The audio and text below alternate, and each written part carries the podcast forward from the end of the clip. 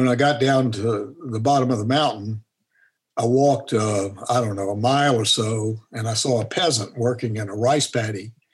And he saw me, and I had a fatigue jacket on that had captain's bars, insignia, and the medical insignia of the caduceus. And he ran up to me and he said, Dai Wee Boxi, which I knew very little Vietnamese, but that meant captain doctor. Dai Wee Boxi. From the Vietnam Veterans Memorial Fund, founders of The Wall, this is Echoes of the Vietnam War. I'm your host, Michael Crone, bringing you stories of service, sacrifice, and healing from people who still feel the impact of that conflict nearly 50 years later. This is episode four A Bump in the Road. Hey, thanks for checking out the official podcast from the founders of The Wall in Washington, D.C. We publish a new episode every two weeks, so be sure to subscribe wherever you get your podcasts. And if you like it, one of the most important things you can do to help support it is to share it with a friend who might like it as well. Either way, let us know what you think by emailing echoes at vvmf.org. You know, even as more and more people are getting vaccinated against COVID 19 and travel restrictions are starting to loosen up a bit, it's still not easy for everyone to visit the wall in Washington, D.C. And that's why we created the wall that heals. It's an exact replica of the wall at three quarter scale, and it travels to communities all across America. The wall that heals and the mobile education center that travels with it will be in Tunkhannock, Pennsylvania, May 13 through 16. For more 2021 tour dates and locations, visit vvmf.org. This week marks the 46th anniversary of the Mayaguez incident, which is widely considered as the final battle in our war with Vietnam. The Khmer Rouge had taken control over the Cambodian capital of Phnom Penh about a month earlier. And on May 12, 1975, they seized an American merchant ship, the SS Mayaguez, which had entered disputed waters on its way from Hong Kong to Thailand. Henry Kissinger, then Secretary of State to President Gerald Ford, demanded the immediate release of the Mayaguez and her crew. In the ensuing rescue operation, the U.S. Marines retook the ship and, together with the Air Force, attacked the island of Koh Tang, where they believed the crew members were being held hostage. Khmer Rouge defenses on the island were stronger than expected. The Air Force lost three helicopters in the initial assault. The Marines fought a desperate day long battle with the Khmer Rouge before being evacuated. By the time it was over, the United States had lost 14 Marines, two sailors, and two airmen. Those casualties are listed among the very last names on the wall. The crew of the Mayaguez were released unharmed by the Khmer Rouge not long after the attack on Koh Tang began. You may be wondering, as I was, why an incident that took place a hundred miles from the Vietnamese border two years after the peace was signed and nearly two weeks after the fall of Saigon, is considered the final battle of the Vietnam War? The answer is, well, complicated. Maybe we can get into that in a future episode.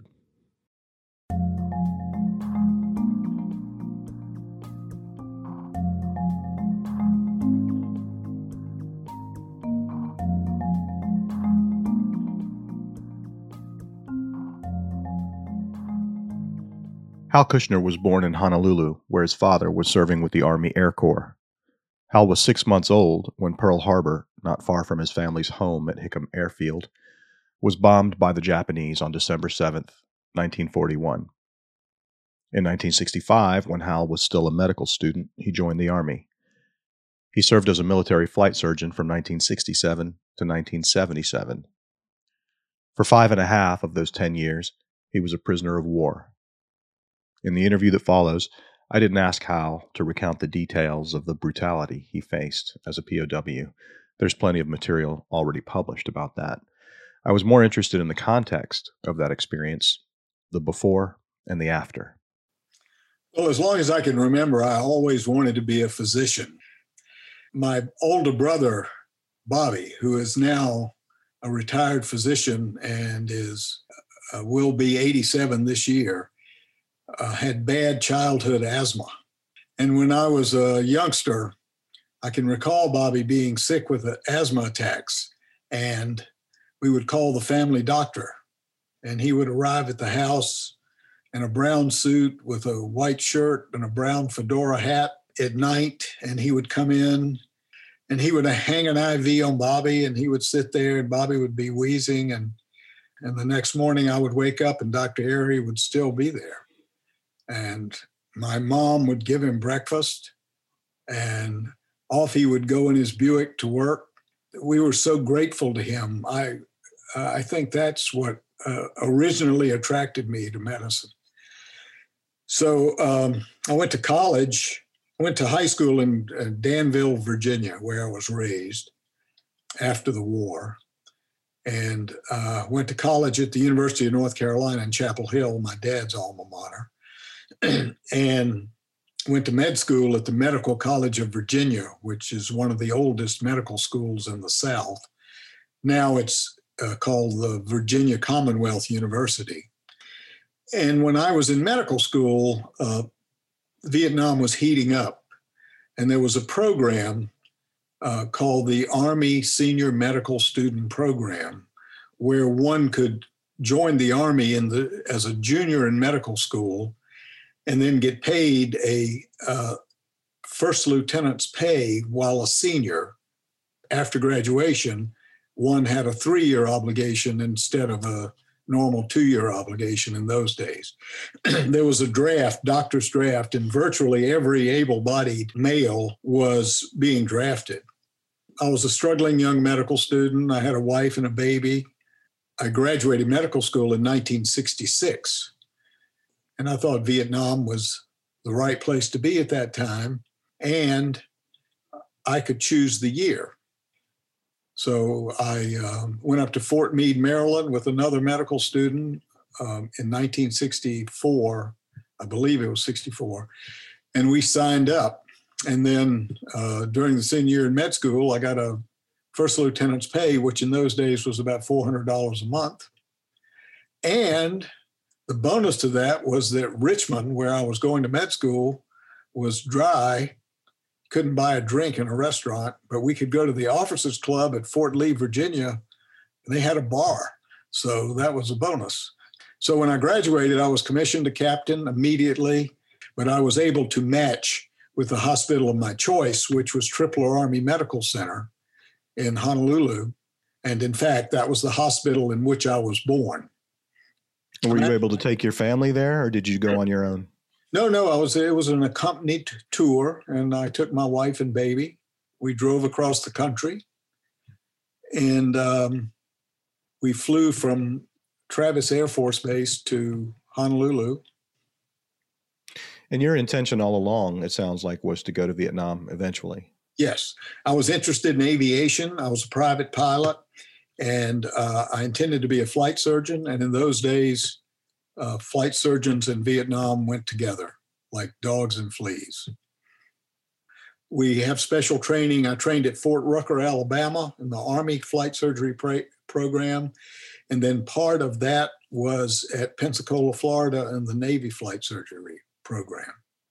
And then I deployed to Vietnam almost immediately got on the United flight and flew to uh, Tan Son Nhut, Saigon. Uh, I sat next to the same person for 22 hours.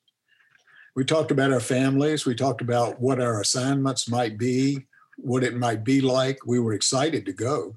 I mean, it was an adventure, right? We were young men. Uh, I was 26 years old. And um, roaring to get there and do my duty and then come home and complete my training.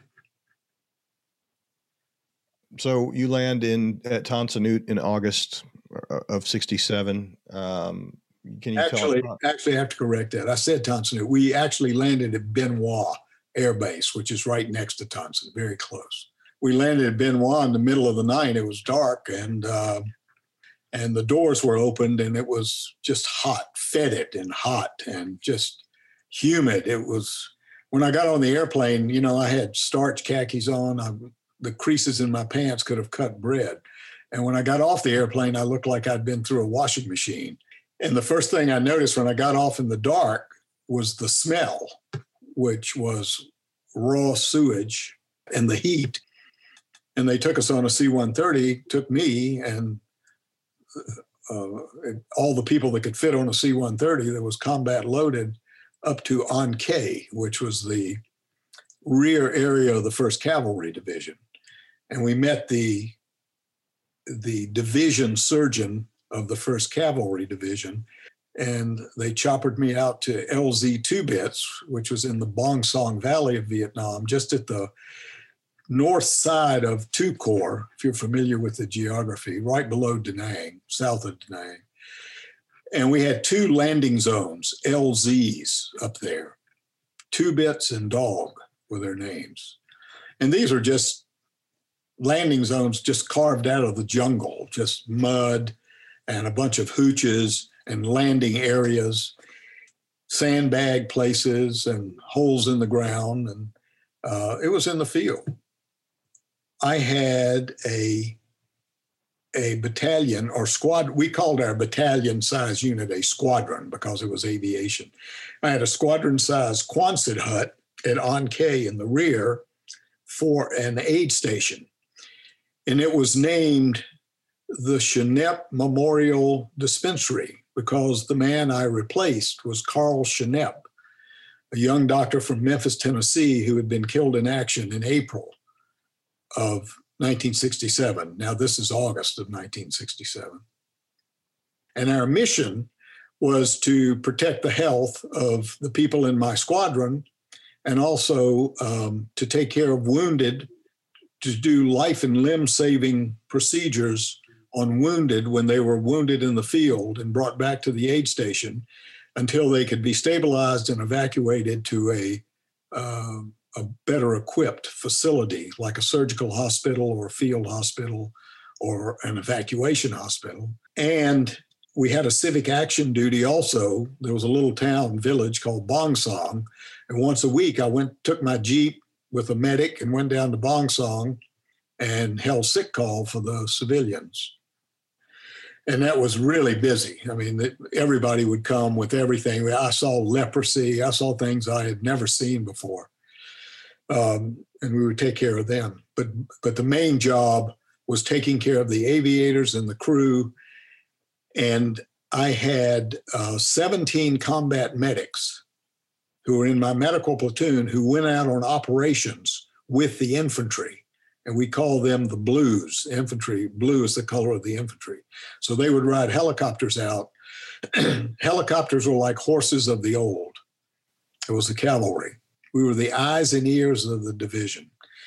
They would ride the helicopters out. They would do operations out there. They would pick up wounded. They would pick up dead. The helicopters would come back with those gray green body bags with people in them. Uh, also, it'd bring back Vietnamese, Viet Cong, and NVA POWs who they had captured if they were wounded. We would treat them too and evacuating evacuate them if required. I mean, I didn't have any downtime and I felt pressure. And I flew on operations. I flew enough to get three air medals. And uh, each air medal is 50 hours of combat support or 20 out, 25 hours of direct combat. My unit, my squadron, a battalion sized unit with approximately 900 people, uh, was spread out from Phan Thiet in the south to Chu Lai in the kind of the northern border of the middle of the country, about 300 miles. So I visited troops all over the place. And uh, the night of 30 November, we flew up to Chu Lai uh, to give a lecture, ironically enough, on the dangers of night flying to a group of my unit that was up at Chu Lai. And the weather was horrible. It was uh, pouring rain and wind and lightning and thunderstorms. So I went up there to lecture to the, this small group about the dangers of night flying. And I said to the aircraft commander, who was a very good friend of mine, Steve Porcella, he's from Massachusetts, he was a major. And I said, Steve, let's wait out the weather because it's so bad. And I'll never forget what he said. He said, We have to get the helicopter back for operations tomorrow.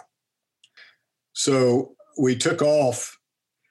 I was watching the trucks on a highway beneath me. And I saw that we had drifted west of the highway, and I knew that was wrong. And I called Steve on the radio when the helicopter was about nine o'clock at night. I called him on the radio and I said, I think we've drifted west of the highway. And he called um, an air traffic controller at Duc Pho, Vietnam, which was close. And the, he asked him to identify his position. So the air traffic controller at Duc Pho said to him, I cut off my equipment at 2100, nine o'clock. It take a minute or so to warm up. Do you want me to cut it on and find you? And Steve said, Raj. And that was the last thing he ever said. The next thing I knew, the helicopter was on fire. I was waking up and I could see that we were crashed. And I didn't know what happened, whether we crashed in the mountain or we got shot down, or I, I had no idea. And it was 53 years ago, 54 years ago now. And I remember vividly waking up, and the first thing I said was, Is anybody alive? And I really didn't know for like a millisecond if I were alive. And by the light of the fire, firelight, I could see Steve crushed against the, the instrument console. And the co pilot, a very fine young warrant officer, was not there. His seat had failed and he had gone right through the glass chin bubble of the helicopter still strapped in his seat. I had trouble freeing myself because I had a broken left arm. My head had hit something and my, I was bleeding profusely from the face. And I ran my tongue over my teeth, and I was immediately aware that I'd lost a bunch of teeth. Turned out to be seven. And uh, Steve had a knife on his right side. I took his knife out of the sheath and tried to cut his seatbelt. And it's not like in the movies. I mean, it didn't just cut easy. And, and the fire just got too hot. I'm sure he was dead anyway. I'm sure he was dead. The fire got too hot, and I jumped from the, the helicopter. And when I jumped from the helicopter, I saw the co pilot on the ground, still in his seat. And I saw the crew chief even beyond him, and he was just on the ground. And um, the airplane just whooshed, whooshed up. Just it didn't explode. It just was whoosh, and everything burned up. The Viet Cong told me when they captured me that they shot down the helicopter. But I later found out that it was found right at the top of the mountain where it had hit, and it was a crash. And in fact, the flight surgeons who investigated the accident ruled it a non survivable accident. But I survived. Uh, the, war, the warrant officer co-pilot and I thought that we were about 10 miles west of friendly troops. The next morning, it was pouring rain too. I mean, absolute pouring rain. Uh, the next next day, we sent the uh, crew chief for help. We thought we knew where we were, and the crew chief was not injured. He never came back found out much later, six years later, he had been found shot dead and submerged in a rice paddy about 10 miles from the crash site. We crashed on the night of November 30. We're up all night, no food or water, December 1st. And uh, the co pilot died on the morning of December 2nd. And when he died, um, I left the crash site. I had uh, a fractured left forearm. Are two bones in the forearm, radius and ulna, and a fractured collarbone left side. And I had some burns, uh, and I had uh, had lost those teeth and had lacerations on my face and lip.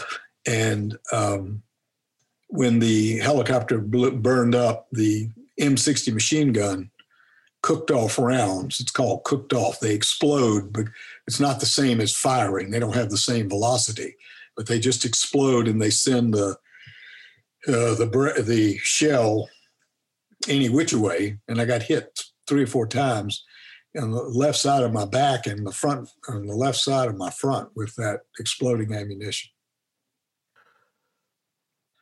I had splinted. Uh, the co pilot's leg with two army belts and tree branches. That's important to my story because when they discovered the helicopter the day after I was captured on December 3rd, uh, they said that the co pilot had been, quote, professionally splinted. Therefore, they assumed that I was alive and not critically injured, which was true. I was I was captured the day before, December 2nd. And I walked down the mountain and had fallen and walking down the mountain. I had my arm strapped to my body uh, with an army belt. And when I got down to the bottom of the mountain, I walked, uh, I don't know, a mile or so, and I saw a peasant working in a rice paddy. And he saw me, and I had a fatigue jacket on that had captain's bars, insignia, and the medical insignia, the caduceus. And he ran up to me and he said, Dai Wee Boxi, which I knew very little Vietnamese, but that meant captain doctor, Dai Wee Boxi. And he took me another mile to a little hooch and uh, he went inside and gave me a can of sweetened condensed milk, a C ration can opener, and a plastic C ration spoon. And I was sitting uh, eating that and a squad of VC came up and captured me.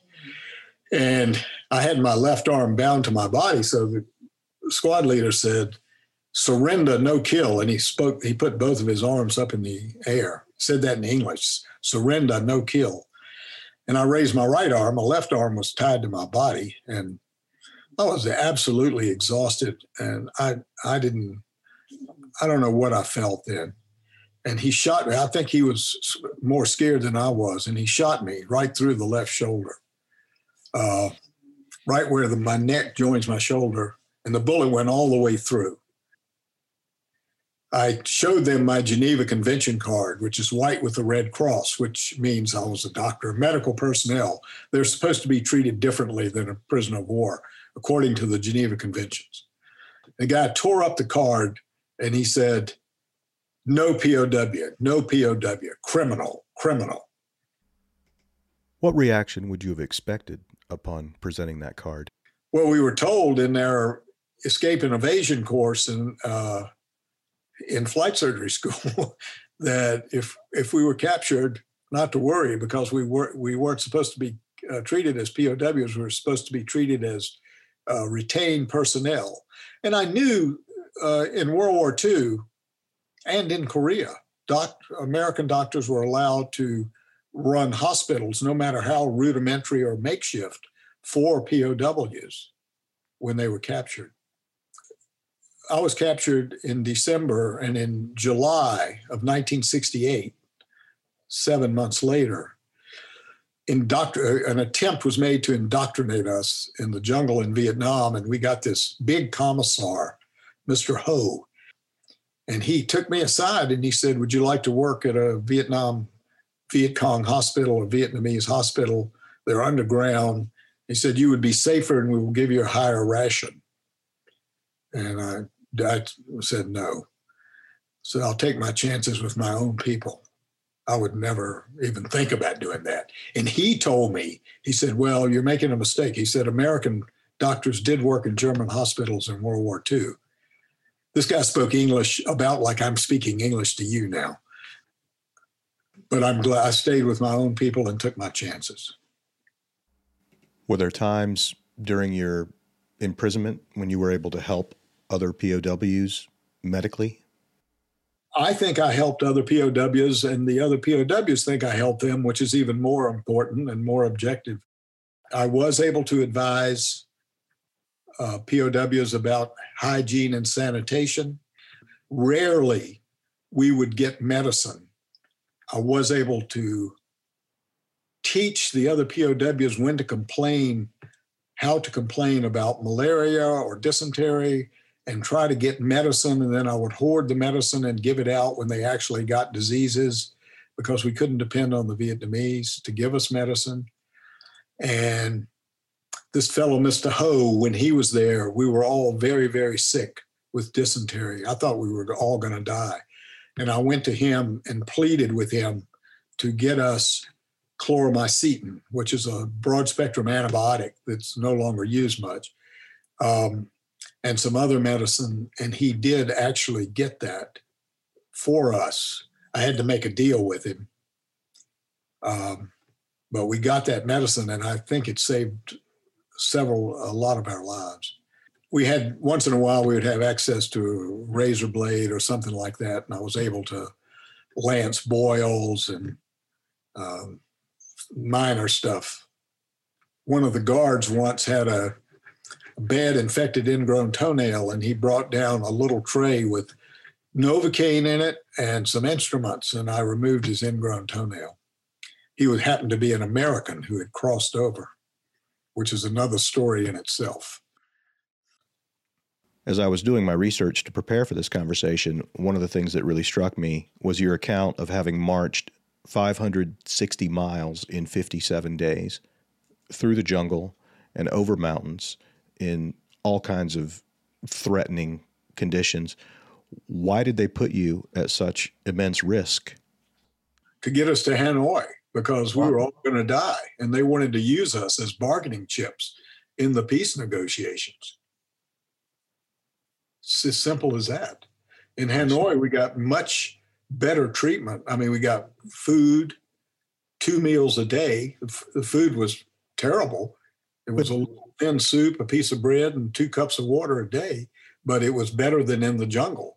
And also in the jungle, uh, artillery was coming in frequently, and they almost they just they flew helicopters right through our camp. I think they knew our location. The Americans knew our location, and the Vietnamese thought that we were going to be rescued. All of this happened in February of 71. Late January and early February 71, they moved us to a temporary camp for a few days, and then they made the decision to move us to Hanoi. We were 12 survivors of 27 people. And they broke us into two groups, and I was in the fast six group, and uh, we took 57 days. The slow group took 180 days we carried our own rice, and it, of course the weight got less and less because we ate it as we went. And once we got to the Ho Chi Minh Trail, it wasn't very difficult uh, because, first of all, we were eating better and getting stronger. Second of all, because it was we were training. I mean, as we walked, you know, it was really hard the first couple of three weeks, but after that, it got easier. And then on the Ho Chi Minh Trail, they had way stations every 12 or 15 miles. And we would make that in a day. And then you would stop and cook and rest. And they had hammocks. And it was much easier. It was it got easier and easier as we went along. But on the march i learned a lot. I uh, saw that um, on the ho chi minh trail particularly we saw whole units uh, battalion size units company size units marching to Vietnam, marching to South Vietnam. We saw people rolling bicycles, carrying supplies, marching to South Vietnam. We saw a guy carrying two mortar rounds, which are quite heavy, on his back to South Vietnam. He had to go as far as we did, and he was carrying two mortar rounds. And I wondered at the time when I passed that guy, I said, what if one of those rounds is a dud? You know, he spent three months carrying this ordnance down there, and if they fire one, and it's a dud. So I wasn't completely without without some humor. Um, but one of the things that occurred to me, and we saw where the B-52s would just destroy a road or a, uh, the Ho Chi Minh Trail, and they would have a thousand Vietnamese. They were like little ants. They would come out and repair it in an evening. In an evening, and I saw the determination and the sacrifice that they were making. And I thought to myself, we're going to have to kill every one of these people. And are we willing to do that? But in retrospect, I don't think we would have had to kill every one of those people. We would have just had to put troops into North Vietnam, which we were always reluctant to do.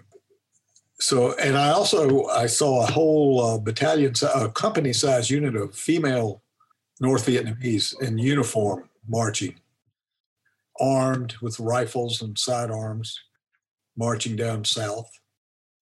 We went to Vinh. The 57 days took us to Vinh, which is a railroad terminus south of Hanoi. And we all got on a train in Vinh, V I N H. it's in North Vietnam, of course. And there was an operation going on simultaneously in South Vietnam called Lam Son 719, which was a South Vietnamese operation. And it was a disaster. And hundreds of them were captured. And they were being put on the train with us to ride the last 180 miles to Hanoi. Train went at 10 miles an hour. So it took, and we were in box cars.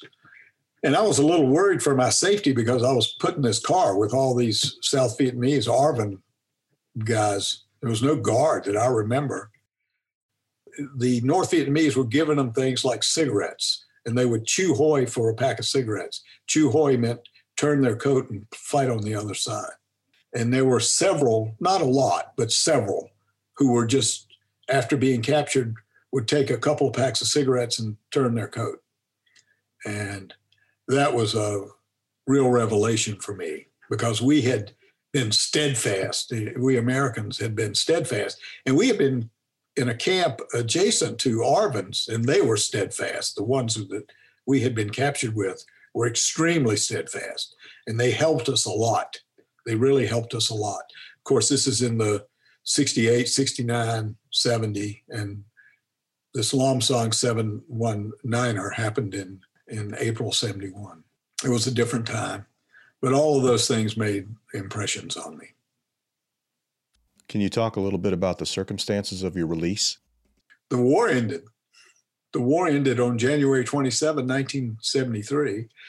I think, and most of the people who were captured at the time think it was because President Nixon implemented the Christmas bombing of Hanoi and mined the Haiphong the Vietnamese and Americans were in this uh, negotiation that was on and off, and then there was just widespread bombing of Hanoi in December. From December, I may have the dates a little wrong, December 18 to December 30 or 29. And after that, the peace was signed quickly, January 27. How did you find out the war was over? First of all, we heard the guards. You know, I'd been captured five and a half years. I understood a little Vietnamese, quite a bit actually. So we heard the guards talking amongst themselves, and they played portable radios. They had them outside uh, our cells playing portable radios, and they announced it the day or the next day. Then they opened the camp up.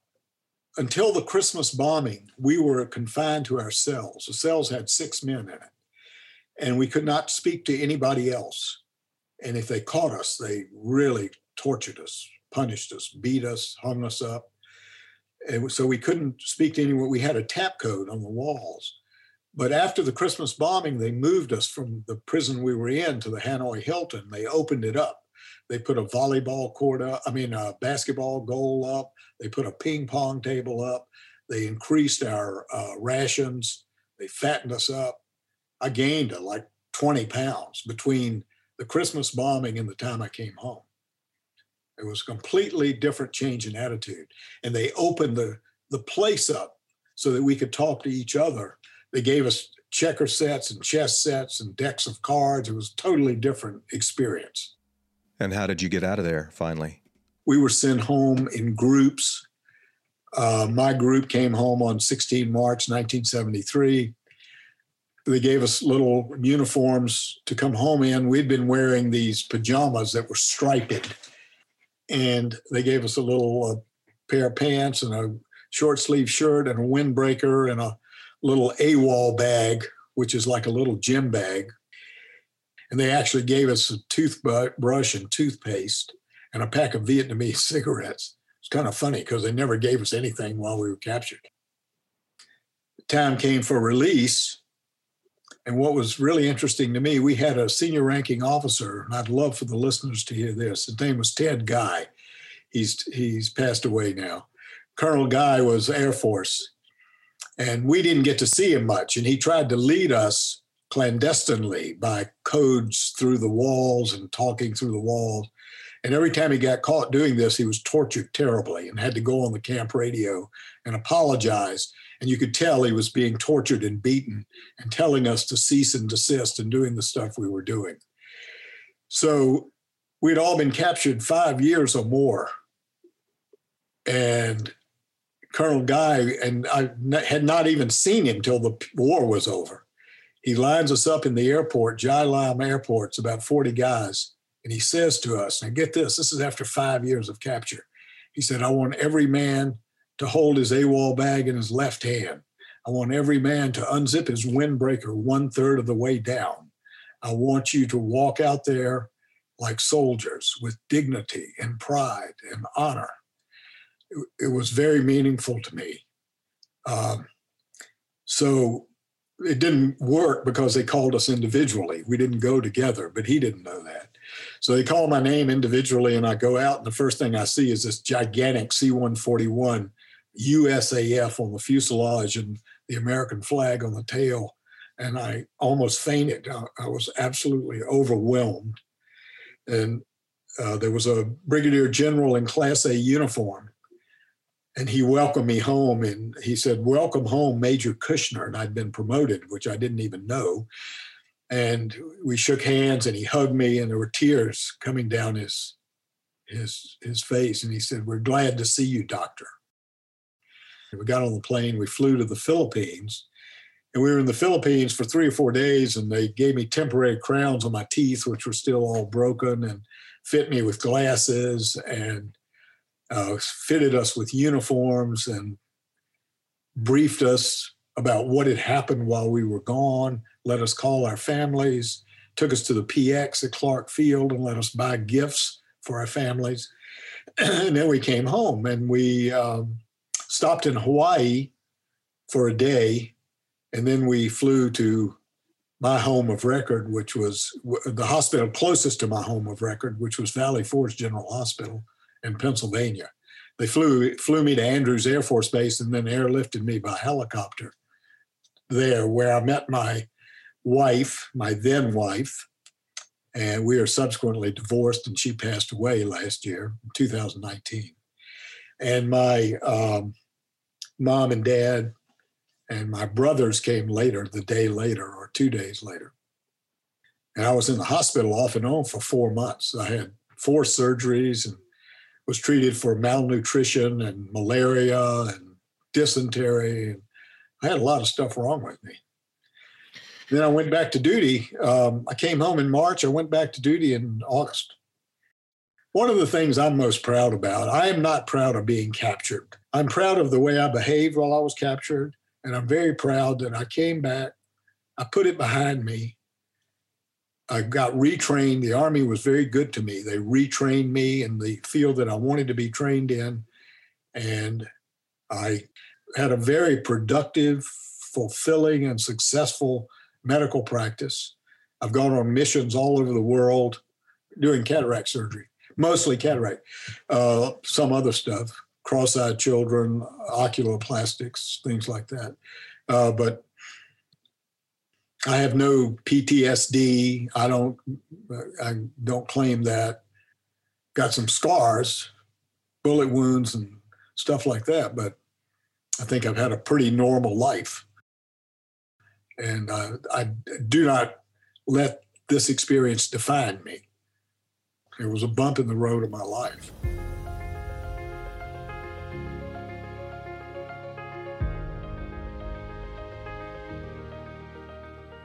This interview was heavily edited for time in order to fit it into this podcast format. If you'd like to watch my entire Zoom interview with Hal Kushner, you'll find it on our YouTube channel. And just a quick reminder our continuing efforts to honor those who served are fueled by donations from people like you. If you'd like to help, you can donate any amount that feels comfortable at vvmf.org, and we'll be grateful.